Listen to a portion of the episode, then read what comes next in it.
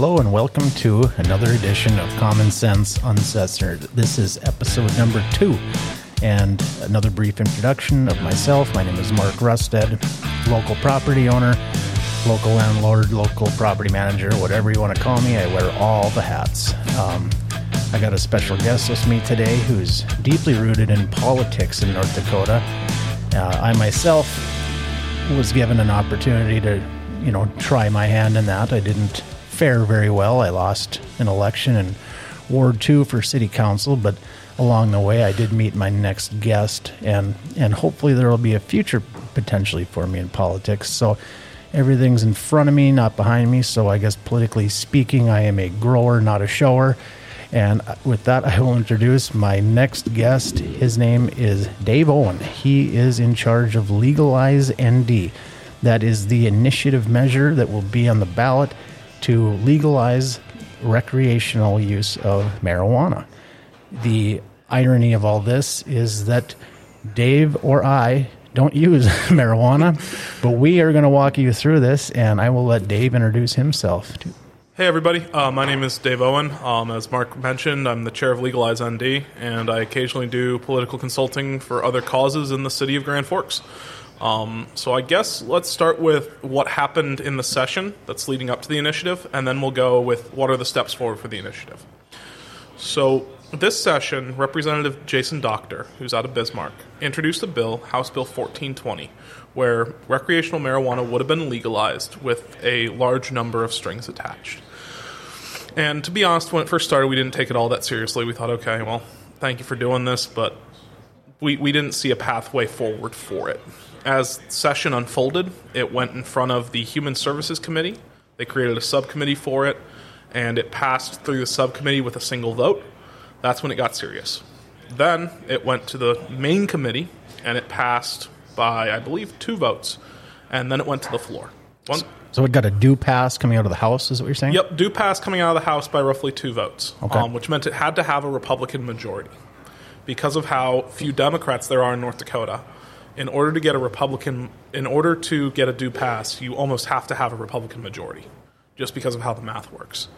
So we go, okay, this is this is very serious now. It's going to go to the House floor. Uh, some calls are made. Um, Representative Ruby has helped a little bit with his speech, and it passes overwhelmingly through the House and it would then be moved to the Senate Human Services Committee. While it was there, um, that's always a tough committee because of the makeup of it, but it came out no recommendation, 3 3, and ultimately died on the floor. Uh, for those of you in Grand Forks, every senator in Grand Forks voted yes on it. Um, I believe almost all the senators in Fargo voted yes on it, with the exception of uh, Jim Roers. So, did strongly in the eastern part of the state, but in the west, it just completely died. and see if I don't make sure I've got my facts straight here, Dave. But it was my, um, I was led to believe, let's say, that should they pass even this version of legalized marijuana, that your group was willing to say, okay, that's fine, we'll walk away. Is that is that So- an accurate statement? Politics is the art of compromise, right? And we looked at it and said, is this bill perfect? No. Are we happy enough with it? Yes. Because the whole point of a ballot initiative is you introduce an initiative directly to the people when the legislature is unwilling or unable to listen to you. So, certain issues the legislature can't handle. And in that case, you have to do a ballot initiative. Um, and in some cases, they just don't want to listen. So, you introduce it on your own and you move around them, so to speak. So, and and I'm also going to make an assumption here that I bet you a lot of those yes votes are actually people that took a lot of grief from their constituents because they probably didn't want it, but they knew that this was the legislature's chance to be able to do it their way instead of how it reads in an initiated measure. And to me, being as close as Measure 2 was to passing the last time it was on the ballot, I don't see a lot of wisdom in failing a bill from the legislative standpoint on on marijuana, knowing that it's going to come back to the surface on the ballot, and instead of them getting a crack or a bite at that apple, it's going to wind up being the people that put the measure on the ballot and ultimately into the Constitution, if I'm not mistaken. No, no, no, no. We're not constitutional. Oh, you're going to be uh, So Century Code. We are we are Century Code. Um, but yes, to before I move forward, I want to 100% answer your question. Had that passed, we would have not only walked away, but if anyone else had tried to initiate a measure, we would have campaigned against it because of what I said before. Now, the measure you guys are going to get is not the legislative one. It's going to be different. And the other problem is with a measure, they're much more difficult to amend. So if there's a problem with a measure when it goes in front of the North Dakota State Legislature, they now need a two thirds majority as opposed to a simple majority to fix it. So it, passing it via the initiated measure process is not ideal. It doesn't allow for as much flexibility, and it creates a system where the activists are the ones who get to determine what's in the bill. Because, to quote Senator Dever, people don't vote on the text of the initiative; they vote for the spirit of the initiative. So it's safe to say the legislature missed a big opportunity. Yep, I mean they they're going to reap what they sow on this one. Um, they they messed around, and they decided that they didn't want to deal with it. Um, you actually had people, senators who had spoken to the media saying they were going to vote for it, who pulled back and decided not to. Would you like to say any names? Oh yeah, I can I can name the most prominent one is Majority Leader Wardner.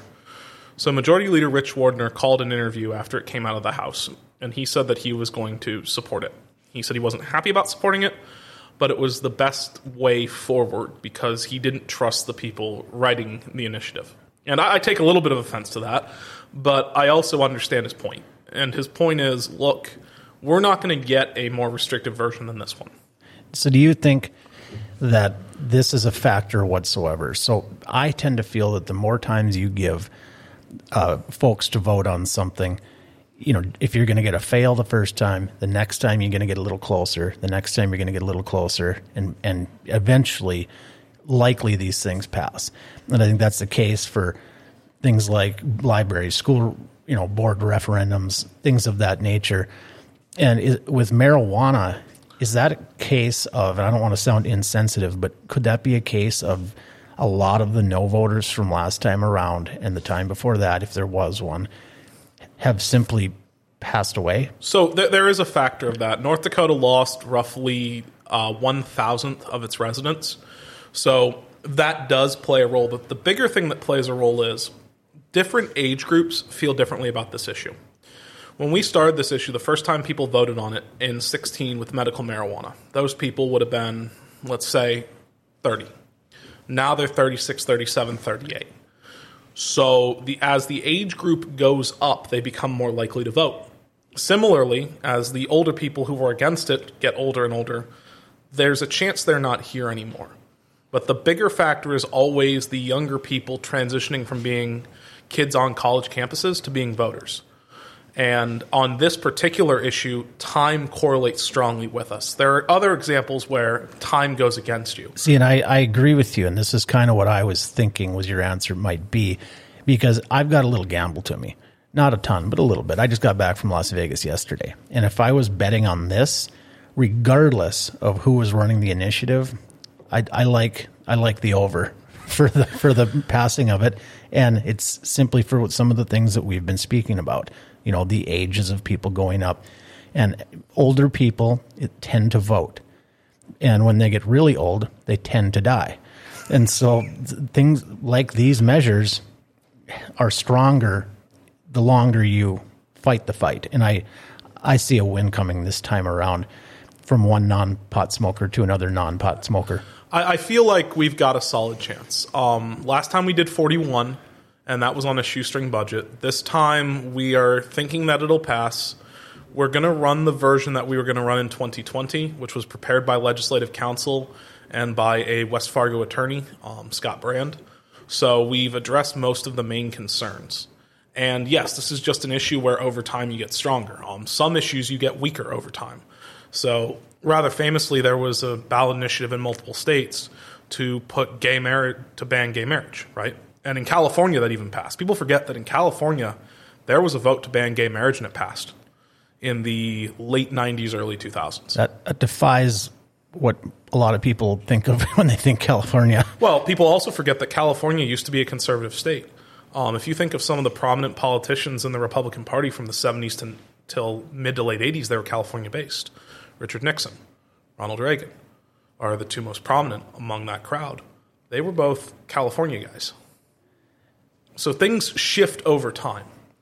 Yeah, and that it's it's very clear. I I cannot see a measure to ban gay marriage passing in California's near future. Um, but that yeah, that's an interesting point, and it kind of disproves what I was saying. But you know, I still have a gut hunch. You know, call it what you want. I, I think Right. the winds are changing for the legalization of of marijuana. I mean, I, I can't tell you how many times we were walking down in Las Vegas and just got a bath of marijuana smoke because it's obviously legal there. I guess I didn't look around, but I'm sure that it is because it was being smoked out in open as if it was, you know, a, you know, just a bottle of water. I mean, nobody cared. So the one concern, though, that I do want to make sure we're clear on with our initiative is that we will not allow smoking in public in ours. I'm actually not a fan of the whole smoking in public thing.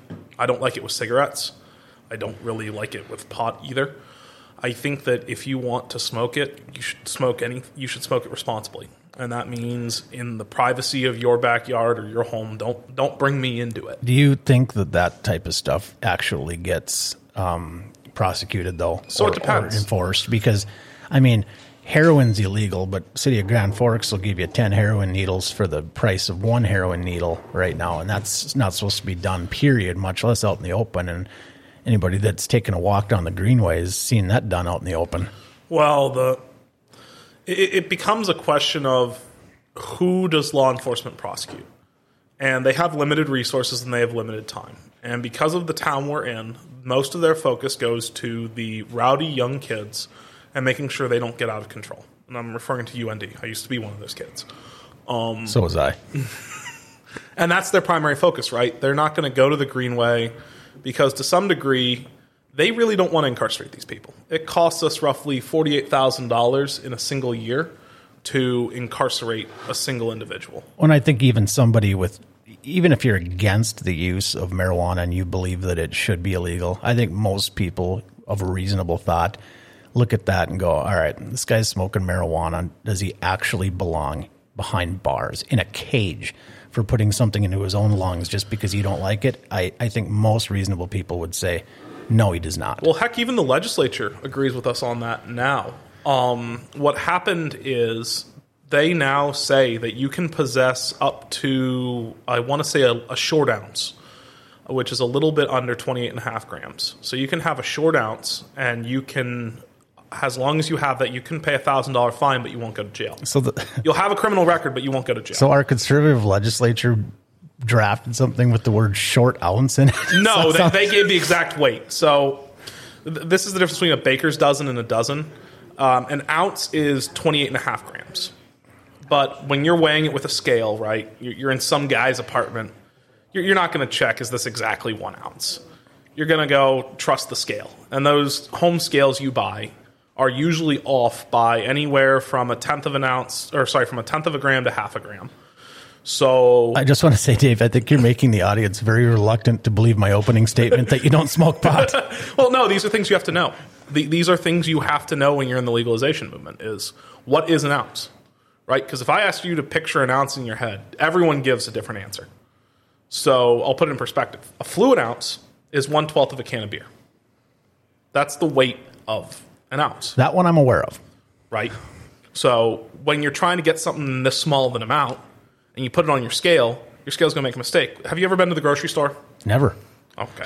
yes, of course. I've been to the grocery store. And you have you ever weighed fruit that's by the pound? no, I've not done that. Okay. Have you ever gone to the butcher and you say, I want a quarter pound of meat? Sure. Yep. Even that butcher's scale, he never quite gets you a quarter pound. He'll, he'll get you 0.8 or he'll get you a 0.7. But he, it's very rare that he gets you exactly 0.75. Well, they're pretty good at the local butcher shop. You, you can get us, I mean, within an unmeasurable amount. Let's just say I'm a fan. Uh, okay. Now imagine that this is a guy who's in some dinky apartment, not exactly trained in measuring it. you wanna There's going to be error. If you want to know how much an ounce is about that, But by weight, it's one twelfth of a can of beer. Because a can of beer is 12 fluid ounces. That was an amazingly accurate depiction. Uh, it sounds like someone's got experience. Um, so anyway, point being, they did decriminalize it to that extent. Um, but there's still, if you go over that ounce, if you have a heavy ounce, let's say you had 29 grams instead of 28 and a half, it goes to up to a year in jail. And see, that goes back to my point. And that's when it gets ridiculous. Even if you were a peace officer, and and so you're you can fine somebody a thousand dollars for you know a light ounce, or put them in a cage for a year for a heavy ounce. I'm guessing most officers will grab that bag and dump a little bit on the ground and give you the fine and say, "Have a nice day. Don't do this behind the wheel." I, I just I think that's where we're at in society now. I, I like to think we're there. Um, some officers are going to be stricter about it than others, and that's the problem, right? The problem is if you're an officer and you pour some of that marijuana out, you've just tampered with, with evidence. You've just potentially risked your career over it. And with the body cam movement that's happening in this country, officers are being forced to wear a body cam. Right. They're not going to be able to do that anymore. yeah, they've been wearing them here in Grand Forks since what 15, I think. Right. So if you're an officer in Grand Forks, you, you, you don't have the liberty to do that anymore. You can just sneeze into it and it'll blow out. But you, you, you get what I'm saying here. As we get more and more regulatory on law enforcement, we take away their discretion. And that arguably has some benefits, but it arguably has severe detriments. And this is a case where the detriments of the surveillance and all of that for the officers really comes into play. Actually, during the COVID uh, time that we're in now, officer probably get in more trouble for sneezing than he would for dumping out evidence. So maybe it's a six of, horse apiece, six of one, half dozen of the other. And but we think that we're going to do well on the initiative, and we think that it's reasonably restricted enough that someone can look at it and go, "This is reasonable." Uh, what we would be legalizing is about an ounce and a half of possession, but we would require track and trace. So when you buy it from a store, they would have to have an ID number on the package, and as a result, the officer would be able to look at it and know how much you bought. So this, there's not that- a there's not a home grow uh, portion of this Oh God, this is always the debate. Uh, because and obviously you're not going to put your own UPC labels on these things. So I, I'm just curious if there's any portion of this uh, ballot measure that would allow for people to do that. If that's the home grow is always a wait and see. Um, we're going to be polling on it, and depending on how it polls is what what we'll do. Th- this is what I was talking about, where you have activists writing the measure. We don't use paid petitioners at Legalize ND, so we need enough people who want to go collect the petition and want to go circulate it. And the home grow versus no home grow fight is a fight that has been going on for eight years now. And I'm just going to assume that that fight is between the large distributors and the people and the homegrown type of people that just want to be left alone. Um, is that That's not even who the fight's against. I've talked with the major distributors, uh, the major dispensaries, and they all don't mind. They don't care about homegrown. so? Who does care? Uh, the people of North Dakota care. So when we polled last time, and we asked specifically, will this would allow for home grow? Would you still support it? Our support dropped from roughly fifty-two percent to thirty-eight percent. How come? I- How is it any different than a tomato plant in your backyard? I don't understand. What's what's I- the problem? I don't either, but in a democracy, which is or a representative republic, you care what the majority thinks. And so, because home grow por- polled so much lower, we didn't have it in 2020. Was there like a comment box on these polls where they could explain their reasoning? So you, um, No, the polls were expensive enough as it is. We didn't do live interview polling. We did simple. We did call and ask questions with uh, defined answers, because an interview polling is much more expensive. Um, to do a poll like you're talking about, where you get allow them to do comments and all that, fifty, sixty thousand dollars. oh, you you're the best, Dave. You could do it for fifty. 49 maybe. Well, that's still more than half the budget of Legalize ND in 2018. Well, people need to put their money where their pot is and help you guys out. I agree. LegalizeND2020.com. Well, I think that uh, you know it should be legalized because people are going to get it regardless. Especially you know since you got, I mean, I think Minnesota is just decriminalized, but you know you got Minnesota medical program uh, now allows flour, so it's going to be very easy to bring it in. Mm-hmm. And South Dakota, depending on the court case, will have full legalization. And- they voted on it. And the I think the majority of people that don't really know about marijuana usage, everybody just imagines everybody out there smoking joints, and it's so much more now. I mean, you got edibles, you got you know liquids, you got. I mean, there's a, a whole gambit of stuff you can use to to you know get stoned now. Yeah, the biggest product is the nowadays among the youth is the THC vape pens. The biggest product among the older generation is still smokables, and the in betweens, which is I'd, I'd call you and Mark's generation, is the edible products. Really took off with your generation. So are you so much younger than us? You're literally putting us in a different generation. Um, I think you're I think you're in your 40s, Mark. I am not. Or am I too low? I am 39. Okay, I'm 28. So you're a millennial. We, we were just having this discussion earlier because we were trying to figure out when the, the Gen Z nation started. Yeah, so I am a generation's 25 years. I'm roughly 12 years away from you. So we're probably not in the same generation. You've even got a fountain of information about the way generations are determined. So I guess we got the right guest on. Um, but yeah, I think that it's going to. I I think it's going to pass. I, I don't think the legislature did themselves any favors either with the hemp bill, 1046, I believe, where they ended up banning Delta 8 THC and punishing all the vape stores. And for people that have no idea what that means, Okay, so you know what vape pens are, right? I do. Okay. Now you could buy vape pens from say Discontent in Town before, and they would have what was called Delta 8 THC. And Delta 8 was a very, very mild strain of THC at a very, very low percentage. We're talking three tenths of a percent, roughly. And they could use that and they'd get a very minor effect of regular THC. The analogy I like to use is if you think marijuana is vodka, this was uh, O'Doul's. Okay, that's fair. Um, so they, Sounds boring.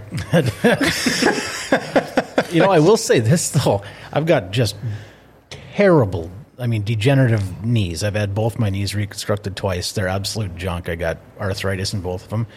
That what do you call that? CBD, CDBD. CBD Yeah, is CBD the has is been- currently legal. Um, it's cannabidiol. That's which been- is CBD. That's been really helpful for my knees. I don't know if other people are having the same results. Yeah, I've heard all kinds of good things about CBD. The only thing that I've never really, uh, you know, pulled the trigger on to get it is because it's so dang expensive. Yeah, it's expensive because it's a very hard crop to mass produce. Um, there's a guy in town who has a very large hemp crop named Chris Adams, and he's a multi multi award winning farmer. And even he's had trouble and has to use manpower labor to harvest his CBD. Um, it's it's phenomenally expensive. The commercial ag equipment's not designed for it, and as a result, it, it's it is truly a value added ag. And we throw that term around a lot in the state, but it's one of those agricultural products where a good farmer, you can tell the difference between a good farmer and a bad farmer like that. Why don't you tell people what value added ag means? Value added ag is a famous term originally coined by the North Dakota Democrats in the late 1970s and early 1980s and was later adopted by the North Dakota Republican Party. And what value added ag asserts is that if you add value to your crop, people will be willing to pay more for it. And because of North Dakota farmers, they create additional value in their crops and because of North Dakota infrastructure. So essentially, example- you get what you pay for. Well, more so, North Dakota farmers will get a premium on sugar beets because they're right next to the sugar beet plant, which means you don't have to haul it from wherever else is growing. So if you have the infrastructure to refine your agriculture, you get a premium for the farmer. And you basically get to double dip on the economic output. Okay, I think that was a good enough explanation where people are un- uh, understand for sure. So Well, and, you know, so this is the thing that I just don't understand why uh, North Dakota doesn't just legalize it. I mean, it seems like that's what everybody else is doing. I mean, what's going to be the big downfall of it? But not only that, but if North Dakota legalizes it, well, then you open up a whole, like, I mean, fields of hemp and all kinds of stuff that can be sold. I mean, you got hemp oil, you got hemp rope, you got all that stuff. Yeah, I mean, North Dakota could is the prime place to grow it in a lot of ways. We have the right climate, we have the right soil. It's a good buffer crop against wind. It is all in all a very good crop for North Dakotans. Um, it's just there's hesitation at the legislature because you've got people who are still operating in the war on drugs mindset. A very successful war, might I add. I'd like to congratulate drugs for winning the war on drugs. Was that a Mitch Hedberg or was no who? God, I think it was. Uh, oh, he's no longer with us. He's a famous comedian. He did the "Words You Can't Say" skit Oh, that was uh, Carlin, George Carlin. George Carlin. yeah. Okay, yep. We can say some of those words on here. You know? Well, I, I, I don't think so. I don't say them so. okay, good. I mean, I could see the how it could be a problem as far as you know, let's say the downtown college age people, because I got a little bit of experience in this. I mean, and when uh, in my in my youth when I when I did this stuff, uh, if you are drinking heavily and then all of a sudden you put down a little bit of THC, it can take you for a complete loop. Oh yeah, Don't- If you- if don't you mix and match. Don't mix and them, match. Yeah. it's over, Johnny. yeah. But that's also why I don't drink O'Doul's and whiskey. Yeah. but I think that's pretty much everything on the pot front. If you guys have any questions about it, or do we want to move? You got any? No, I think we did a good job of ex- of explaining um, what's going on. But yeah, that that measure will be on the ballot. There's going to be likely some others. Um, I think I think we're going to wind up seeing a measure on sports gaming, even though they haven't filed yet. Um, that's the one. The pot, uh, to be honest with you, the pot one I really don't care. I'm hearing uh, rumors about a constitutional amendment for term limits. That would well, that would make some waves. A buddy of mine's firm put in a bid for that. Um, and depending on how much the organization raises, they may be using paid petitioners. Any other hot rummers? Uh, there is a quote unquote moderate liberal issue which polls at not below 60% that was collecting bids from ballot access firms. Um, I, I just know this because part of my consulting is I help them price these things out. Moderate liberal. That's like jumbo shrimp. Uh, they, they, they claim it polls at 60%. So whatever it is, it's something polling at 60%. Well, good enough. Uh, that is, I'd, I'd say, a, a nice look into this measure for anybody that was curious about it or, you know, had any questions. Um, there will be more coming out about it. I imagine closer to the date, you'll probably, you know, be appearing on different things that are quoted in the paper or, you know, radio, whatever have you. Just because simple fact is people are interested in this, and to be honest with you, I am, but I don't know why. Like when I remember when I was running for city council, it was one of the number one issues I got asked about, and Yeah. I would have had no say in it. And I was getting asked about this all the time. It was almost like they use that to gauge how you'll be on other stuff. Well, And see, when I'd say like I don't care, that was not popular. No, I, I don't care as a, a lot of people here. I don't care as code for I oppose it, but I'm not going to tell you publicly. Um, so, as the reason that those campaigns were so prominent is we had a lot of help from local media, state media. Um, it was it was doing so well on ratings that I was getting on Hennen rather routinely, even on it to get beat up. Granted, but And you know what the second uh, most often question I got when I was running, and this will transition us into the next topic, was where I stood on abortion. Like a freaking city council member can do anything about abortion. actually, you can. Well, it's also like asking me if I, you know, how I felt about the Iraq War or Afghanistan or other things I can't do. So that moves us into our next thing. Um, every year, the state, um, the state, the states are allowed to petition the Supreme Court. Whenever you want to sue, you sue and you try and go to the Supreme Court. Once a year, it's an Uh, it- opportunity. they all he, they decide whether what cases they're going to hear. Roughly once a year, they fill the docket, and once the docket's full, they start hearing them. And so this year, the state of Tennessee passed an abortion law, and it would have restricted to, I believe, either 12 or 15 weeks, where you could not get an abortion after 15 weeks. And it was originally struck down in Tennessee district in the Tennessee District Court. It was struck down in Federal Court of Appeals. But what was interesting this time is the U.S. Supreme Court, for the first time since Planned Parenthood v. Casey, has agreed to hear a case regarding the fetal viability test and standard and what that actually means. And we, because of the state the Supreme Court is in, we have five and a half to six conservatives, depending on how you want to count Roberts, and we have between three to three and a half liberals. And so we've got a chance for a conservative majority to actually hear a change of the fetal viability standard. And this is something that pro life advocates in the state and across the country have been trying to do since, call it 2004. So now, my initial question would be, you know, since right now the current administration that's in Washington D.C. has openly talked about stuffing the courts and adding judges. And would a ruling like this, where let's just say the conservative pro life folks that sit on that bench, you know, all all ruled in favor and said, yeah, it's viable after 15 weeks or or what have you. How long would it be before Biden nominates, you know, six more justices, and some state like uh, New York or Vermont or something comes in and takes it right back to the Supreme Court to get the opposite ruling? What do you think the likelihood of that would be, David? I think the likelihood is very low because Joe Manchin is supposedly fairly pro life. Um, there are still enough Catholic Democrats left where I don't think using that as your rallying cry is a winning strategy. Um, that turns back to like District 18 in Grand Forks, moderately Democrat district, all, on paper. But because of how left the Democrat Party went on social issues, they ended up voting in mass for a Republican. Um, that Republican has gotten the most votes of anybody in that district multiple times in a row now.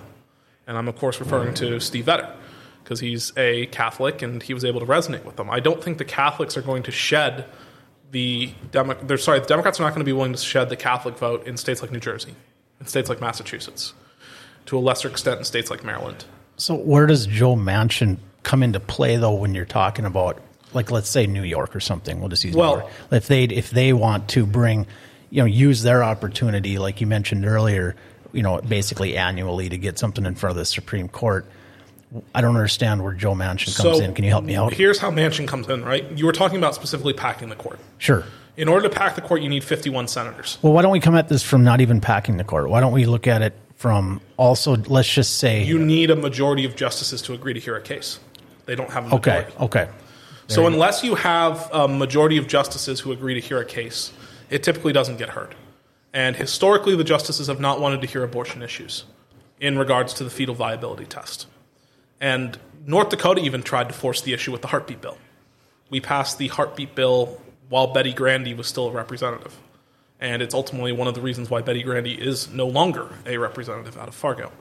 Um, and we tried to pass a heartbeat bill in North Dakota in order to force the Supreme Court to rule on it. Nobody thought that this was going to be constitutional at the federal court of appeals level, but they were hoping we'd go to the Supreme Court. They punted in 14. They punted in 15. They punted in 16. They punted in 17. I don't need to list all the years.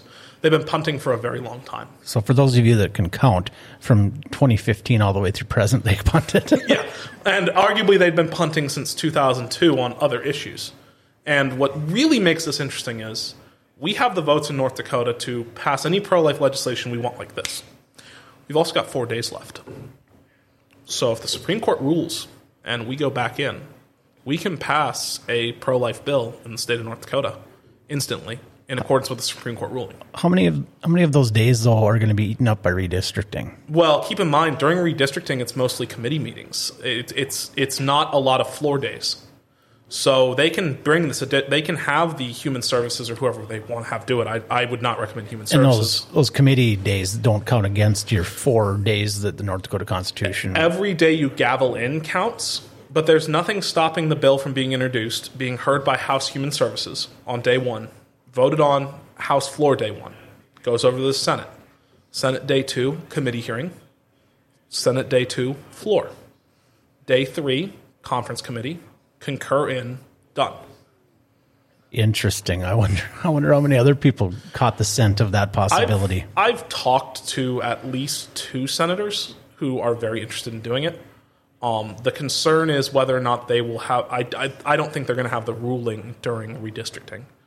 But what I think we could do is pass a provisional bill that says, should the Supreme Court change fetal viability standard to this, we will restrict abortions past whatever week the Supreme Court determines. So when the Supreme Court decides this, wouldn't that automatically put No, because the heartbeat bill is too early. So if, if the the heartbeat bill is I think like 8 weeks. Okay. So if the Supreme Court says yes to 15, So that limits every state to 15, but some states like North Dakota potentially that would want to do it earlier than that still have to pass their own stuff. Right, because all we have on the books is heartbeat. So in order to go to the 15 week standard, we'd have to pass a new bill to go to 15. Okay, that's yeah, that's good information. So- do you do you know when um, have they announced when exactly they'll be possibly hearing this case? I don't remember. I, I I know that they've announced, and I should have done better homework on that, but I don't know the exact day or minute. because this could be a ruling that's referred back to for the rest of our lives. Yeah, this like is, Roe v. Wade. You know what? What, what are they going to call this one? Tennessee v. It would be everyone whoever, else. It would be whoever the Attorney General of Tennessee is, v whoever the Attorney General of the United States is, probably. So that Merrick Garland will finally get his name on something with the Supreme Court. Yeah. Um, so the implications here are, of course, huge. yeah, And I don't think this is being well covered, to be No, totally honest with it's you. not. When you talked about it to me, and I pay attention to this stuff. I mean, not as closely as you know a talking head on the TV that lives and breathes it, because I have other things I like to do, like work for a living and play golf and hang out with my kids and my wife. But um, I did not know what the hell you were talking about when you said this to me, because it hasn't been covered. It's been very, very briefly covered. It got about a 30 second segment on Fox News the day that they did it. But no one wants to talk about the state to state implications of this. Because the fear is, and here's the one way it could go wrong. Let's imagine the 15 week bill goes entirely south and they say, okay, well, we're now saying you can't do it before 22, week, before 22 weeks. Then, if North Dakota passed a bill stating that we'd comply with the Supreme Court ruling, we'd actually be become less pro life. So that's why everyone's a little nervous. I just don't see a world where a 6 3 conservative Supreme Court makes the abortion laws more restrictive. Or, sorry, makes the abortion laws more liberal, not more restrictive. That makes that makes sense. I, I can see a world where they don't uphold the 15. I can't see a world where they go push further. So in states like which one is uh, that lunatic uh, physician? Um, is, is it Vir- Virginia? Ralph New- uh, Newsom or uh, I forget. You're, you're pushing my knowledge. I'm not a national well, guy. well, there's there's there's one governor in particular that's very fond of abortion. As a matter of fact, I think he'd okay it up to like seven years of age.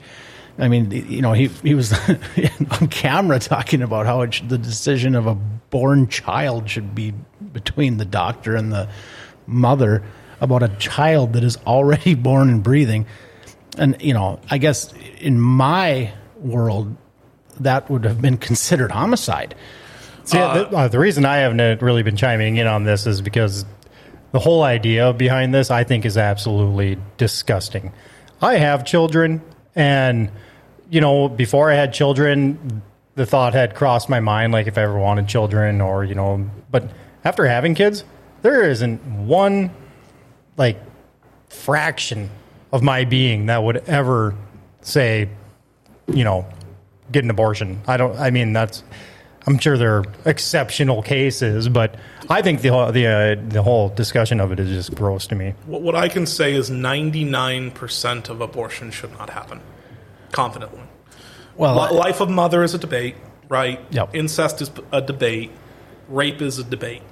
You, there are people who have arguments there. I'm not saying I agree with them, but they have arguments. Yeah, I've That's heard less some- than 1% of all abortions. I've heard some debates about that that are kind of reasonable. The incest one gets me though, and maybe I'm just sheltered or naive or something, but is that happening? The human is not wired to want to have sex with your children or your nieces or nephews.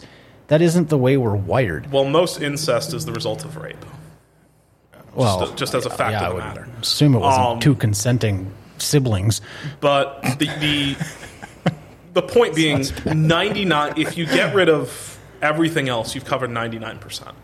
Right. So let's deal with the 99%, and we can argue about the one. But can we all agree Yeah, well- about the 99? Actually, I've heard I've heard some extremely right wing uh, anti abortion folks say, you know what? Fine, we'll give you rape, incest, and whatever the third Life of mother. life of mother. Just get rid of you know random abortions for, for uh, you know not being careful.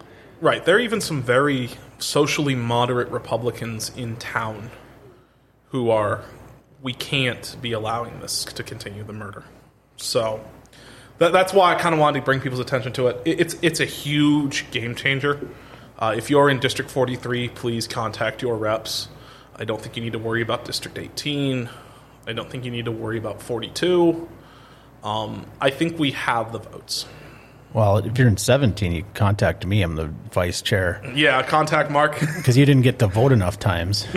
Say, you guys, you guys mind if we talk about something that you uh, you touched base on earlier? And I, I don't know if you had, had already planned on going into this. I'm kind of it's your show. Like you probably already had to it the stretched crypto? up, but Oh, no. have at it. Um, when you guys were talking about uh, the legalizing gambling in North Oh. Dakota, like I'm kind of curious about that. If you guys want to talk about it, Dave will It's- know everything you want to know. So, this started as the passion project of Representative Jim Kasper back in 2000. And Blair Thoreson, Kasper, and one other one were really carrying the flag up until 2010. And it's one of those bills that always gets through the House, always dies in the Senate, uh, because quite frankly, some of the people pushing it just are not well liked in the Senate.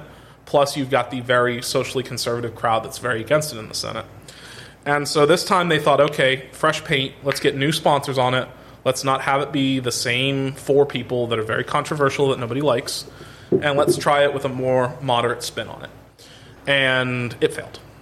It overwhelmingly failed. And so the legislators themselves have lost patience with the legislature on this issue.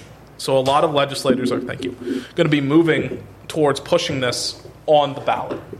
And the question, of course, is going to be what level of funding is there? Because if Well, this is If it why gets I, funded, it's this going to is why. I think it's got a really good chance because the last I checked, DraftKings was interested in funding it, and they are not a small deal. so, um, here's the one thing I'll say: everyone's interested in funding these things until they hear the cost. So, typically, once I know a lot of the firms in the business of getting hired to do paid petitioning, I know a lot of them; they're friends of mine. When I hear that they are being asked to put in a bid, that's when I'll start considering it a very serious proposal. At this point, the debate is really who do we want the who do the who are the sponsors and who are the figureheads of it. And there seems to be some hesitation among people about letting it be who it really wants to be, and they're trying to pick the people it really should be. Um, as an example, if you asked Jim Kasper, would he sign on to this? He would say 100% yes. He would be rallying that flag and beating that drum for the next two years. Is Jim Kasper the man to chair that committee? Absolutely not. Um, from a political perspective, because of the controversies he's had in Fargo. Well, you better hope Jim Kasper doesn't hear this. Oh, I work for. Jim. I work for Kasper every now and then. I was going to say you've been tearing him a new one for No, I, I, I love the guy. Um, as in, he's a very good rep, very effective, very good for Fargo. But he has had so many controversial headlines over the past two years that he is not the person you want to be the chairman. Because the first second Kasper goes into an interview, I can tell you what the first question is going to be. It's going to be about Antigua Jim and the alleged corruption of him getting an Antigua chair rep. Joel Heitkamp does it to this day, hits him over and over for it. And it's, it's nonsense, but he gets hit on it because he was paid by the gambling industry to go to Antigua and give a talk. The next thing they're going to ask him is about his weird comments on Facebook. He's going to claim he was hacked. Well, That's what I'm going to claim from now on too. yeah, I was oh, going to say. But the, the point being, I'm glad no the one's debate- digging through mine. the debate on Kasper, the debate of Kasper with the chair would no longer be about gambling. It would be about Jim Kasper, the person. Yeah, and I could see how that would be a problem. And so, as a result, he's not the person you want to chair it. Where, on the- where is Antigua? Antigua is a country in the uh, Caribbean. Oh, I would make that speech too. Uh, him and Blair Thoreson both went. Well, I just think uh, the gambling thing would be so cool because I mean, well, so rumors is the only place I know that you know you can go in there and it's not just bingo, those stupid, you know, pull tab electronic things Let's now. call them what they are slot machines. Yeah, but, I mean, but they're not slot machines because it's actually a pull tab machine. People don't even realize that. Like they're literally playing a pull tab jar. But they actually have horse racing over there, which I think is pretty cool. But I think it would be so cool to just be able to go into any bar on any given day and just be like, I got a hundred on the Vikings today because I don't like money. Yeah, I, I, I agree. It would be well. No, it would be. Imagine you and your mates are at the bar, right? And you're there to watch the Vikings. Assumingly, we're in Australia with our mates. Fine. Imagine you and your buddies, your pals, your dudes, whatever Having a you want to call. Uh, imagine you're there. Okay. Bingo ate my baby. and you guys are having a good time, but the game's over. And then Scotty goes up to you and goes, Rusted, you want to bet on the Steelers game? And Scotty goes and bets against the Steelers, and you bet on the Steelers. Well, now you got to watch the whole game. You got to be there to give each other crap. So it's going to be a huge revenue generator for the bar. I don't think I don't think Meyer's ever going to ask me for gambling advice again after the bath we took on that stupid Bison Sioux game. I was feeling good about that one. I don't know what the hell happened, but we You lost. we took a beating. You lost. We went in pretty deep. Yeah, that was a bad idea. Did you? Oh, you, you. I'm assuming you bet on the Sioux. Mm-hmm. Yeah, Yeah, great Because they idea. had a great week the week before. Well, and they had a common opponent that the Sioux beat and, and the Bison got killed by, and so that's usually what I look at. I, I don't watch college football, and I watched that game just because I was like, UND is going to take it to the Bison. I was so excited. I remember Jen's reaction when I told her how much I, we had on that. And I'm thinking if we were further along into a relationship, there might have been some actual physical punches thrown. she was fairly annoyed with me. Isn't that right, hon? Yes. But yeah, so I. And the other problem is, right, the people who have the gambling connections are also going to want to be on the committee. And, and it's going to be a heck of a balancing act between your money raisers and your statewide politically palatable people. So why? I mean, why don't they just do? I mean, I don't understand like the the money aspect of it. But uh, from my understanding, the reason that we never had gambling in North Dakota is because of the casinos.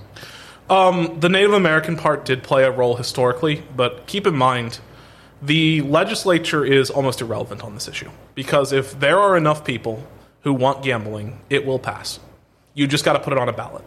But let me tell you what a non grassroots initiative looks like. Step one, you have to find 21, 25 proxies, let's call them, in the state who are willing to put their name on the issue and willing to deal with all of the contacts from the press for the issue. Step two, you got to pay petitioners. Um, last cycle, it was seven dollars a signature. Um, that's what the Gary Emineth paid for his constitutional measure to add the word of North Dakota to the Constitution for voting. That's what the represent us liberal measure charged. It, it's- Seven dollars a signature. $7 a signature. What are they? Pete Rose standing outside the Mirage? Well, keep in mind there's multiple layers, but it, it, the end cost it was originally ten before they got negotiated down to seven. Uh, the the firm that I'm with, that I consult for, is putting in a bid for about six, just for perspective. And so you got to collect thirty thousand signatures for a constitutional. More now because of the census, but thirty to thirty-five thousand at ten dollars a signature. That's three hundred fifty grand to make the ballot. That's before your advertising. That's before your overhead. That's before your campaign. Well, DraftKings made three hundred fifty grand before you started that sentence. Right? Yes, So, but how much do they make from North Dakota?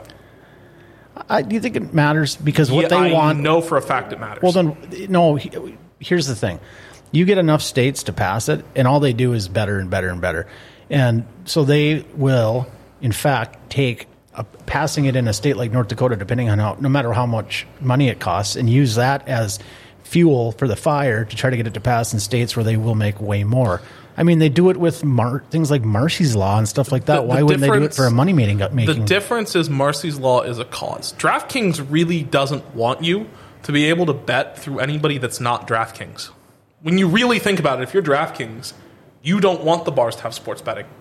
Why? Because that means that they don't have to go on your platform to gamble. Actually, though, their platform is so good, the bars would likely use it. Likely, yes. But that's the risk they're taking. The risk they're taking is how much capital are we going to have to deploy? And it's 350 to make the ballot. It's another million to 2 million in advertising campaigns. How much revenue are we reasonably going to get from the state of North Dakota? And they always do a study, and, and I've spoken with groups before, and they're all gung ho to fund things. And this just isn't mar- marijuana, this is other issues too. And then they do the bid, and then they do the study, and then they find out this is a $3 million project, and we're only going to see 300000 in revenues to us. It ain't worth it. We'll go fund Ohio, which is $4 million. But by way of comparison, we'll be bringing in 12 to 15 a year. Now, the reason they do it on cause based things is because causes don't care about business. Causes want branding, they want exposure, and they want wins. DraftKings wants both wins and profitability. And so the question is in my opinion, Dave, if they decide to go with it and go through with this in North Dakota, they won't even wait for the vote to come in, and they'll have trucks of personal gaming machines that they can try to sell to all the bars Oh, to take all the stress out of it for them and make it as user friendly as possible. I they're the biggest game in town. I don't. I, when I say that, I'm using it as a, you know, just a saying. It's it. I'm not talking about in Grand Forks, but I mean they're they're the they're the cat's ass when it comes to sports betting. So I, you might think that they would that other establishments might go other other places, but I I don't see it. Well, what, what concerns me is the fact they haven't done an RFP yet. When they do an RFP, I'll know they're at least at the point where they're willing to check cost. And I know they're going to use paid signatures, and I know one of the fir- a couple of the firms that'll bet on that'll bid on it. And when I know that RFP has hit the table, that's when I will treat it as a thing that is happening as opposed to a thing that's being talked about. Well, when that happens, and if it happens between one o'clock and I will two call thirty you. on a Monday, hit the hit the hotline here at the show.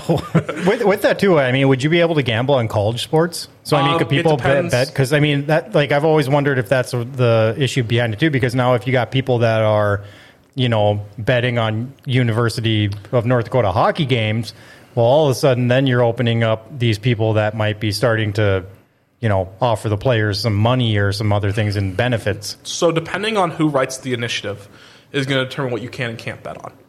So step zero in any big initiative project like this is you put a poll into the field. And you ask 20 to 30 questions. And it's usually a $20,000 bill to do it. And you ask if this provision in there, are you more or less likely to vote? If this provision, if that provision, if this, if that, if you, you ask like 20, 30 questions. And from there you craft your initiative. And typically, what people who fund initiatives like to see is they like to see 53 strong yes plus likely yes. And they like to see no more than 45 strong no plus likely no, which leaves about eh, 3 4% undecided. And when they see that, that's when they get confident. And that's when they really move forward with it. And those are the provisions they include. It's also why things like the tax revenue goes to schools gets in there because it makes the opposed more likely to vote in favor of it. Because the people who are voting yes on it just for the sake of voting yes on it don't care where the money goes. Fundamentally, most people just don't care. But that provision takes the people who are on the fence and goes, yeah, fine, I'll do it for the kids. Our school could use funding and I don't want to raise property taxes. well, isn't that kind of how um, the Viking Stadium got built? Yep. Wasn't it a referendum Yep. that had to do with electronic pull tabs? I don't know the pull tabs portion, but I know that usually that stuff is referendums or bonding. Yeah, no, I don't think it was bonded. I think it was a referendum, and I think they came out of the gates really, really slow uh, and like missing their projected numbers by tens of thousands of percent. But it rebounded apparently, and now they're all doing good. So those machines were slow to catch on, but became very popular. You know, later on down the road, which is nice because the state was um, obligated. If you're living in Minnesota, you were you were obligated to pay that portion of the Viking Stadium. So if it didn't work, the pull tabs, it was coming out of the general fund. Yeah. So that's kind of the thing. I, I think that it will all depend on the polling, and I will not. There is a very low chance that I will get to see that. Um, there is a small chance if certain people get on the sponsorship committee that I will be brought on. Um, and of course, I'm referring to the guy who you just said that I crap talked. uh, but if he's on the sponsoring committee as the chair, it's very likely that myself and Paul will be hired on for that. Um, and then I will know what it showed for polling. But that is very private, and that you can't go into. Um, so I'll let you know when I know. But Well, this has been interesting and informative. Um, did you want to touch on anything else before we take off? yeah, I kind of did. Um, Bitcoin. Bitcoin. So, for those of you who are not aware and have been living under a rock, Bitcoin is the latest, we'll call it fad investment asset. So, people have been spending money in buying Bitcoin, and it's been going ballistic. Uh, last year, it was roughly $20,000 a coin, and it peaked at 63000 earlier this month. It just had a 50% pullback to 30. I don't know what it's at today. I think it's at like 35 today. So it's recovering again. But that's the swing, right? In a year, it goes from 20 to 63, and in a month, it goes from 63 to 30. And so I kind of want to make sure people understand what they're buying when they're buying Bitcoin, what platforms you can buy it on, and what it actually is and how it works. So platforms, you've got Coinbase, you've got Robinhood, you've got one or two others. Crypto.com. Crypto.com also works. And It's at thirty-eight thousand three sixty-five seventy right now. oh, it's what is it up twenty percent today? Then uh, sixteen point one nine. okay, so it's since we've been talking, it's gone up five thousand dollars. I'm guessing Elon Musk must have tweeted about it. Uh, I don't know. I, I just know what it was at when I came to the studio. Um, and so this is a very, very volatile asset to folks, as you're hearing. And what you're buying is you're buying a coin for decentralized payments on a network. And what does that mean? It means you can send your buddy Bitcoin without them. oh, sorry about that. Okay, it, you were pointing frantically. I was like, "Am I Oh. going off the reservation?" She's looking. She was looking for the bathroom. um, it means that you can buy this coin, which you can send to your buddy, right? And it's a way to have money without dollars, in theory. How it's currently being used is a massive speculative asset, and it's caused a huge bubble. And so there are people on the internet who are buying this with what's called margin, which means they take a loan from somebody to go buy it, and then if it goes up, they keep the difference. If it goes down, they have to pay what they borrowed. And it's potentially getting very dangerous. All, I, all I know is that I was getting starting to research this Bitcoin stuff and get into all this jazz, and I was thinking about getting one of those mining rigs. I've done that. And well, I'm just looking at mine. I put hundred dollars into it, uh, so this was my experiment to see like how this cryptocurrency thing works. And this was probably three weeks ago, and now I'm at sixty-seven dollars. So I don't like this shit at all. Yeah, but here's the other side of the coin. I got in for a little over four grand, and I peaked at like forty five thousand. oh wow, um, I could do with that. Yeah, it, it all depends when you get in, and that's what people don't understand. You are, it is a gamble. But- you are buying something that's not proven, not tested, and relies on the faith of other people. But right now, I've heard that you know the IRS is starting to bust down on this, and the the whole thing that could crash the entire crypto market is governments deciding that they don't like this anymore. Funny you should mention that. You know what caused the crash from 60 down to 30? It wasn't just Elon Musk tweeting that it was, quote, economically, uns- environmentally unsustainable. The Chinese government is trying to crack down on it. So in the past, let's pretend that I owed Mark 200 bucks, and we didn't want to report this to the IRS. I could send Mark one Bitcoin back in the day. I, I wish Oh, yeah, you should do that now, Dave. yeah, no, I don't owe you that much money, Mark. um, I could send Mark a Bitcoin, and it would process, and he'd have it immediately, and it wouldn't be taxable. And you could sell it on some shady exchange out of South Korea. It was called Mount, and, or China. I think it was Mount Gox at the time. And he could take the money directly wired into his PayPal, take the PayPal, send it to his bank account, not have to pay any taxes on it.